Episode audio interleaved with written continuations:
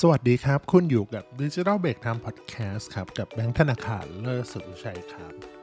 โอเค วันนี้เรามีคำถามตอบเป็น Q&A เนาะเกี่ยวข้องกับตัวที่เป็น Search ใน Google Ad เนาะว่า เออมันมีคำถาม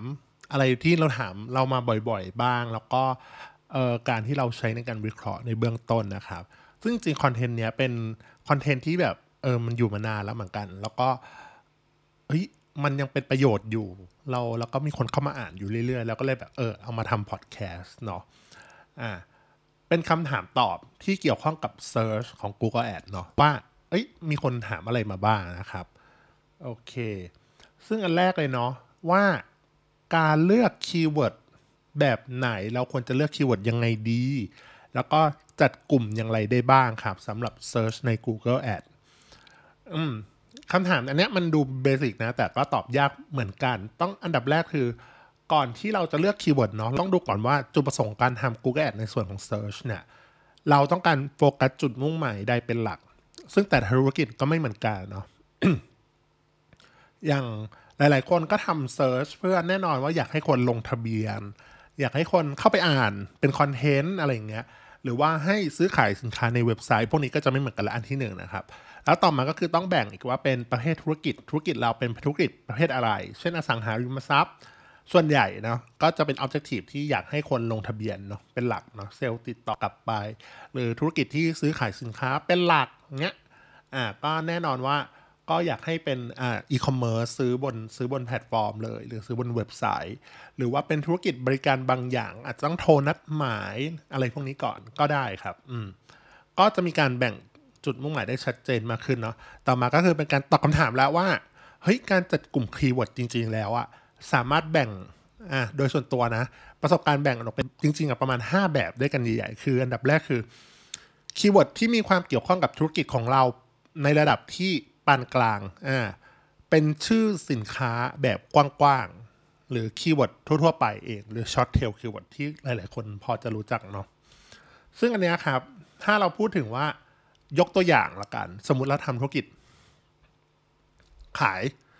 pet shop อย่างเงี้ยเป็น pet shop เนาะขายสินค้าขายอาหารอะไรเงี้ยแน่นอนคีย์เวิร์ดแบบแรกก็คือเป็น short tail keyword ก็คือ ชื่อคีย์เวิร์ดที่มีความเกี่ยวข้องกับธุรกิจเรา อืมไม่ได้เยอะมากนะครับ แต่ว่าก็คือตรงตัวอยู่เนาะก็คือเราก็เช่นคำว่าอาหารแมวเฉยๆ อย่างเงี้ยเนี่ยคือคีย์เวิร์ดแบบกว้างๆเลยอืมเป็น short tail keyword ก็คือ short tail ในที่นี้ก็คือสั้นๆนะเนาะต่อมาก็คือแบบที่2คีย์เวิร์ดที่มีความเกี่ยวข้องกับธุรกิจของเราสูงขึ้น แล้วก็เขาเรียกว่าชื่อสินค้ามันจะแบบ specific ขึ้น ก็คือเฉพาะเจาะจงมากขึ้น แต่ยังไม่ได้แบบเป๊ะมากนะอ่าถ้ายังขายอาหารแมวอยู่เมื่อกี้เราจะเป็นอาหารแมวแบบเปียก อาหารแมวแบบเม็ด แล้วก็ขนมแมวเลียอ่าอาหารแมวโรคไตอย่างเงี้ยอันนี้คือยกตัวอย่างให้เห็นภาพเนาะเป็นเขาเรียกเป็น long tail keyword ก็คือเริ่มมีคำขยายมากขึ้นแหละอ่าต่อมาคีย์เวิร์ดแบบแบบต่อมาก็คือคีย์เวิร์ดที่ระบุแบบสถานที่หรือ location ประกอบครับ อ่าอันเนี้ยจะเหมาะกับพวกธุรกิจบริการ หรือ retail ที่จำเป็นต้องซื้อสินค้าในในจุดนั้นๆ ก็คือให้คนไปที่หาที่จุดหรือนัดก่อนอะไรอย่างเงี้ยอ่าพวกเนี้ยหรือว่าพวกอสังหาก็ทำได้เหมือนกัน เช่น pet shop อ่อนนุชอะไรอย่างเงี้ยอ่าเรายังขายอาหารแมวอยู่ แต่ถ้าเป็นเราทำอสังหาริมทรัพย์ ใช่ไหมจะกลายเป็นบ้านสมุทรปราการอ่าบ้านเวนม็อกสมุทรปราการคอนโดทองหล่ออะไรอย่างเงี้ย อ่ามันจะเริ่มมีชื่อสถานที่ location ประกอบแหละ ถ้าเป็นธุรกิจบริการบริการก็จะมีชื่อสถานที่ประกอบ แล้วก็บวกว่าเราทำเกี่ยวกับธุรกิจอะไร ประมาณเนี้ยครับ อืม ต่อมาก็คืออชื่อแบรนด์สินค้าของเราเอง อันนี้ก็ตรงตัวเลย ชื่อแบรนด์สินค้าของเราเอง แบบถ้าเรามีขายอ่ายังอยู่กับ pet shop เมื่อกี้เราจะซื้อคำว่า Royal Canin อะ Hills Maxima อะไรอย่างเงี้ยก็ว่าไป หรือว่าเป็นชื่อธุรกิจร้านของเราเองปั้งลงไปเลยเนาะ ต่อมาก็จะเป็นชื่อแบรนด์สินค้าของคู่แข่งถ้าเราทำอันนี้หลาย ๆ คนก็ชอบใช้ เช่นธุรกิจที่ทำแบบเดียวกันอะไรอย่างเงี้ย แต่ว่าเราก็ดึงเอาคีย์เวิร์ดของเขามาใช้อย่างนี้เนาะ ซึ่งทั้งหมดเนี้ยโดยปกติเราจะแบ่งเป็น 5 กลุ่มนี้ แต่ว่าเราไม่จำเป็นต้องใช้ทุกกลุ่มพร้อมกันในในในที่เดียวก็ได้ อ่า เพราะว่าสมมติว่ามันขึ้นอยู่กับ budget เราด้วยถ้าสมมติ budget เรามีจำกัดเนาะเราก็อยากจะเอาคีย์เวิร์ดที่มีความจัดกลุ่มเป็นคีย์เวิร์ดที่มีความเกี่ยวข้องกับธุรกิจของเราสูง อันที่หนึ่งเนาะเป็น long tail keyword หรืออันที่สองก็คือเป็นคีย์เวิร์ดที่มีระบุสถานที่หรือ location มาก่อนเนี่ยก็คือรู้สึกว่าค่อนข้างโอเคเลยอ่าแต่ถ้าคุณมีงบมากโอ้โห เยอะมากอะไรเงี้ยคุณจะทำห้าอย่างเลยก็ไม่ว่ากันถูกปะอ่าต่อมาคำถามข้อที่สองครับ bidding แบบไหนดีสำหรับ search ad ถึงจะเหมาะสม ซึ่งต้องบอกก่อน bidding อะอูมันมีเยอะอยู่นะ ในในในบทความนั้นจริงๆ มันก็เขียนไว้อยู่ประมาณ 7 อย่างด้วยกันแล้วกันจริงๆอาจจะมีมากหรือน้อยวันนี้นิดหน่อยอย่างเงี้ยครับ แต่เราอธิบายเท่านี้ก็แล้วกันก็คือ manual CPC ก็คือกำหนดราคาต่อคลิกเอง maximize click ก็คือทำให้เกิดจำนวนคลิกสูงสุดเนาะ maximize conversion อ่าทำให้เกิด conversion มากที่สุดอ่า แล้วก็ target CPA คือกำหนดราคาต่อ CPA เพื่อให้ได้ราคาต่อ conversion ที่ต้องการเนาะแล้วก็ maximize conversion value เพื่อโฟกัสให้เกิด conversion value ที่สูงที่สุด แล้วก็ target ROAS เราเคยอธิบายไปแล้วอ่าก็คือเอ่อย่อมาจากคำว่า target return on ad spending อะก็คือพูดง่ายคือให้ได้คุ้มทุนกับการโฆษณาตามที่เราคาดหวังนะอืมต่อมาก็จะเป็น target impression share อันนี้เรากำหนดราคาเองเพื่อให้เกิดการ impression share ก็คือโชว์ในในการ search ผลลัพธ์ในการ search หน้าแรกให้ได้มากที่สุดอย่างเงี้ยแต่จะคลิกหรือไม่คลิกอีกเรื่องหนึ่งนะ ซึ่งจริงๆวิดดิ้งมันมีเยอะมากๆเนาะแต่ในฐานะของที่ว่าเราทำทำตรงนี้เองเนี่ย เราแนะนำเลยนะว่าอันดับที่หนึ่งเนาะฐานะจากประสบการณ์จริง ๆ เลยแบบว่าเอ้ยเราบิดดิ้งแบบไหนดี แล้วแนะนำอันดับแรกเลย ถ้าคุณ มีอ่าเขาเรียกว่าไม่มี conversion ยังไม่กำหนดค่า conversion ไม่มี tracking ไม่มีอะไรเลย maximize click ตอบโจทย์สุดละ คือแบบบางคนอะมันดูดูมันดูง่ายเนาะดูกำปั้นทุบดินมากคุณแบงเอาก็แน่นอนคุณไม่มีแม้กระทั่งไม่มีอะไรเลยอะคุณไม่มีอ่าการติดตั้ง conversion เนี่ย Google ควรจะมีติดตั้งใช่ปะแต่ถ้าไม่มีเราเข้าใจนะบางคนแบบ ยังไม่พร้อมเว็บไซต์ยังไม่พร้อมติดเอ่อไม่เป็นหรือว่าเอ่อไม่พร้อมโยนไปหน้า Facebook แน่นอนมันก็ทำได้อย่างเดียวคือ maximize click อ่ามันก็ต้องโอเคแล้วอะอ่าแต่ถ้าคุณเริ่มมี conversion แหละแน่นอนว่าก็ให้เลือกเป็น 2 แบบก็คือ maximize conversion คือจำนวน conversion สูงสุด หรือว่าถ้าเป็น as one ขึ้นอีกนิดนึงก็คือ คุณมีกำหนดค่า value conversion นั้นๆด้วยอะก็อยากให้เป็นเซตเป็น maximize conversion value โดยพวกเนี้ยนะ ยังไม่จำเป็นต้องไป target แบบ target low as target CPA ก็คืออย่างที่เราบอกก็คือให้รันไปก่อน แล้วค่อยไปกำหนด อืมไม่ควรจะอยู่ดีนึกคิดมโนเองปุ๊บฉันเซตเอาเท่านี้ แล้วโฆษณามันคุณก็จะอาจจะไม่รันได้ เพราะว่าคุณบิดดิ้งในราคาที่ต่ำไปอะไรอย่างเงี้ยแน่นอนอะโฟกัสเนาะไม่มี conversion แนะนำทำ maximize click มี conversion แล้วเป็น maximize conversion หรือถ้าคุณ advance อะติดเป็น maximize conversion value อะกำหนดไว้แล้วก็ให้กำหนดเป็น maximize conversion value แต่ถ้าคุณ advance ขึ้นไปอีกปุ๊บเนี่ย คุณเริ่มไปเปรียบเทียบแล้วว่า เอ้ยฉัน target CPA ดีไหมฉัน target low as ดีไหม อันนี้ไม่ว่ากันขึ้นอยู่กับเราด้วยครับ ต่อมาคำถามข้อที่ 3 ใน search ad เนี่ยควรระบุ audience ลงไปด้วยหรือไม่ จริงๆนะครับตัว search ad เนี่ยเราสามารถระบุ audience ได้คล้ายๆ กับพวก display discovery อะไรพวกเนี้ยเนาะทำได้เหมือนกันก็จะมีทำเป็นแบบ 2 แบบด้วยกันก็คือตัวที่เป็น targeting กับ observation ตัวที่เป็น targeting เนี่ยคือเราจะ กำหนด audience targeting เนี่ยคน search ต้องมีความสนใจกับเรื่องนั้นๆด้วย สมมติเราเลือกมาอะไรนะเกี่ยวกับสัตว์เลี้ยงเมื่อกี้ละกันคนสนใจเกี่ยวกับสัตว์เลี้ยงใช่ปะเราเลือกแบบ targeting เนี่ยนั่นหมายความว่าคนนั้นต้องเขาเรียกว่าต้องสนใจสัตว์เลี้ยงแล้ว search ด้วยคำหาสมมติเราซื้อคำว่าอาหารแมว ก็ต้องโชว์ขึ้นกับคนนั้น แต่เราไม่แนะนำแบบ targeting เราแนะนำแบบ observation คือรวมทั้งคนที่สนใจคนที่ไม่ได้สนใจด้วย เพราะอย่าลืมว่า บางทีคนไม่ได้สนใจเรื่องนั้นๆ แต่อาจจะ search เพราะว่าเกิด moment ในการที่จะซื้อได้ถูกปะเพราะฉะนั้นนะแนะนำให้เลือกเป็น observation เนาะ observation คือรวมทั้งคนที่แบบมีความสนใจแล้วก็ไม่สนใจ แต่ observation เนี่ยอาจจะไป bidding เพิ่มขึ้นเล็กน้อยกับคนที่เคยสนใจแล้วได้ อันนี้ก็พูดง่ายคือสรุปเลยเลือก observation เพื่อให้เกิดเขาเรียกว่าอะไร ไม่ไม่ miss อ่าไม่ไม่เสียโอกาสในการขายละกันใช้คำนี้อ่าคำถามต่อไป CTR สูง แปลว่าดีจริงหรือเปล่าสำหรับการทำเอ่อ search ใน Google Ad ต้องคำตอบคือจริงเป็นบางส่วนอ่าแสดงว่าจริงเป็นบางส่วนนะ CTR สูงมาย่อมหมายความว่าอัตราการคลิกอะมันดีถูกปะอ่าเมื่อเทียบกับจำนวนการโชว์ แล้วก็ราคาพวกนี้มันก็คิดเป็นราย keyword อ่าราคาต่อคลิกอยู่แล้วเนาะเช่น สมมติว่าคน search หนึ่งร้อยครั้งคนกดคลิกห้าครั้ง นั่นหมายว่า CTR เราอยู่ที่ห้าเปอร์เซ็นต์ถูกไหมครับ เมื่อ CTR อยู่ที่ห้าเปอร์เซ็นหมายความว่าไง เออ ก็คือเออห้าเปอร์เซ็นเนี่ยสำหรับเราเนี่ย ถือว่าโอเคนะ อยู่ใน range โดยเฉลี่ย โดยปกติอยู่ที่สามถึงสี่เปอร์เซ็นต์ฮะอัพนี่ก็เป็นห้าก็ได้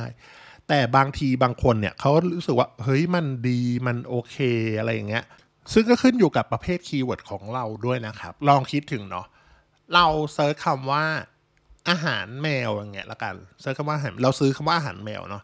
แล้วเราก็โชว์โฆษณาอาหารแมวขึ้นมาอะ A B C อันนี้พวกเนี้ยคือเขาเรียกว่าเออความสนใจยังพอสมควร เพราะฉะนั้นอัตราการคลิกก็จะอยู่ประมาณเนี้ยเออไม่อาจจะดีมากกว่านี้ขึ้นอยู่กับการ bidding ด้วยอะไรอย่างเงี้ยอยู่ที่สามสี่ห้าหกอะเจ็ดอะไรอย่างเงี้ยอันนี้ในไทยเนี่ยต้องบอกก่อนในไทยเนาะแต่ถ้าคำมันยิ่ง specific มากๆ แล้วคุณค้นหาแล้วมันใช่เลยเนี่ยอัตราการคลิกคุณจะสูงมาก CTR จะสูงขึ้นแบบ แบบเยอะพอสมควรอะแบบ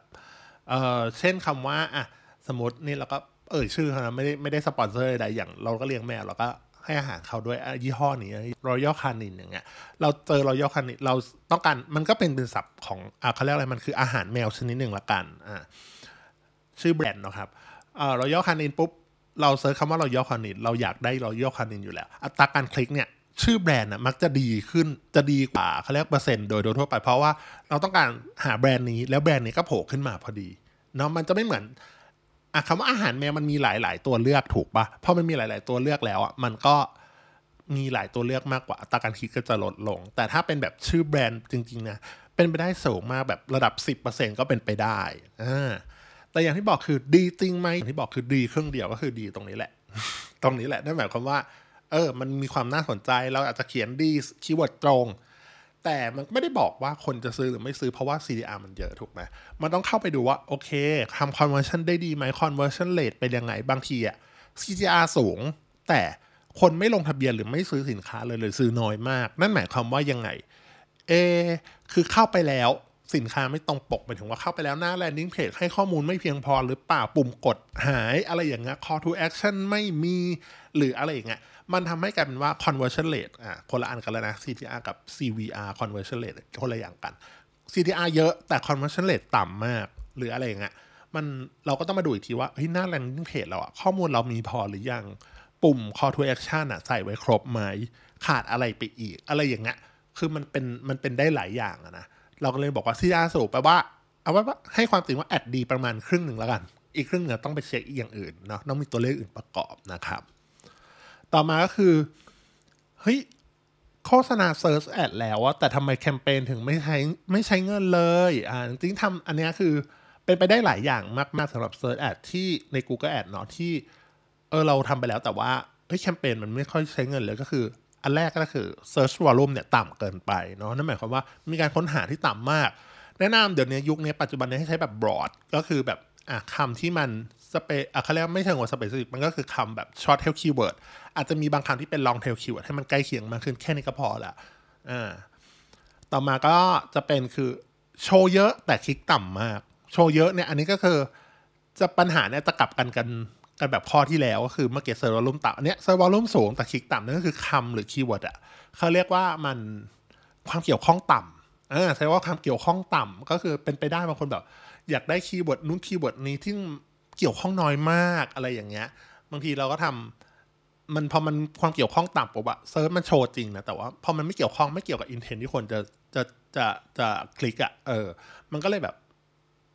ไม่คลิก CTR ก็เลยลดอะไรอย่างเงี้ยครับ ต่อมาก็คือไม่โชว์เลยเพราะว่า bidding ต่ำอันนี้ก็คือการ bidding อย่างที่บอกไปว่า ให้เลือก bidding อย่างที่ที่ที่แบบ เป็นอัตโนมัติไว้ก่อน เช่น maximize click maximize conversion maximize conversion value เพราะว่าถ้าเป็น 3 อันเนี้ยโดยปกติแล้วอะมันจะ auto แล้วมันต้อง run ใช้คำว่ามันต้อง run ถ้า keyword คุณไม่ได้ผิดพลาด ไม่ได้แบบเอ่อ search volume น้อยอะไรอย่างเงี้ยมันต้อง run บ้างเนาะแต่ส่วนไหนที่บอก bidding ต่ำเกินไปเนี่ยแน่นอน อะส่วนใหญ่ที่แบบไม่ run เลยอย่างเงี้ย เพราะ bidding อะ ส่วนใหญ่ก็คือน้อยไปอยากกระจายน้อยๆ หรือแบบกำหนด ROAS ผิด target ROAS ผิดกำหนด target CPA แบบผิดที่แบบมันเกินจริงไปมาก ๆ คาดหวังต้องการเยอะอะไรเงี้ยมันก็เลยไม่ run อย่างนี้นี่เองอะต่อมาข้อสุดท้ายคำถามข้อสุดท้ายแหล้วก็คือจะรู้ได้ไงว่าใช้เงินเหมาะสมไหมใน Search อ่าจริงๆ Search Impression Impression Share เนี่ยขออภัยครับ Search Impression Share เนี่ยบอกได้เนาะใน Google Ads ของ Search เนี่ยเราสามารถดูได้ 3อัน อันนี้เราเคยอธิบายในบทความอื่นไปแล้วนะครับ แต่ว่าอะเรามาบอกอีกทีว่าเฮ้ยจะดูยังไง ก็ดูที่ competitive metric เนาะกด custom แล้วก็ดูได้ของเฉพาะ search ad เนาะให้เลือกคอลัมน์ที่เป็น search impression share search loss impression rank search loss impression budget สามอันเนี้ยก็คือ search impression share ก็คืออัตราส่วนที่ว่าโฆษณาเราโชว์ อืม มันก็จะมี รวมกันมันต้องครบร้อยใช่ปะมันก็จะมีบอกว่าสมมุติว่าอัตราโฆษณาเราโชว์อยู่ที่ 30%อีก 70%ไปไหนล่ะ ก็คือ search loss impression rank หรือ search เออ search loss impression budget ถ้า budget ไม่พอมันก็จะตกเป็น budget เยอะๆ อย่างเช่น อะ search impression share อยู่ที่ 30 search loss budget อยู่ที่เท่าไหร่ 50 search loss rank อยู่ที่ 20 ใช่ไหมครบร้อยเนาะโอเค ครบร้อย มันจะรวมกันได้ครบร้อยเนาะนั่นหมายความว่า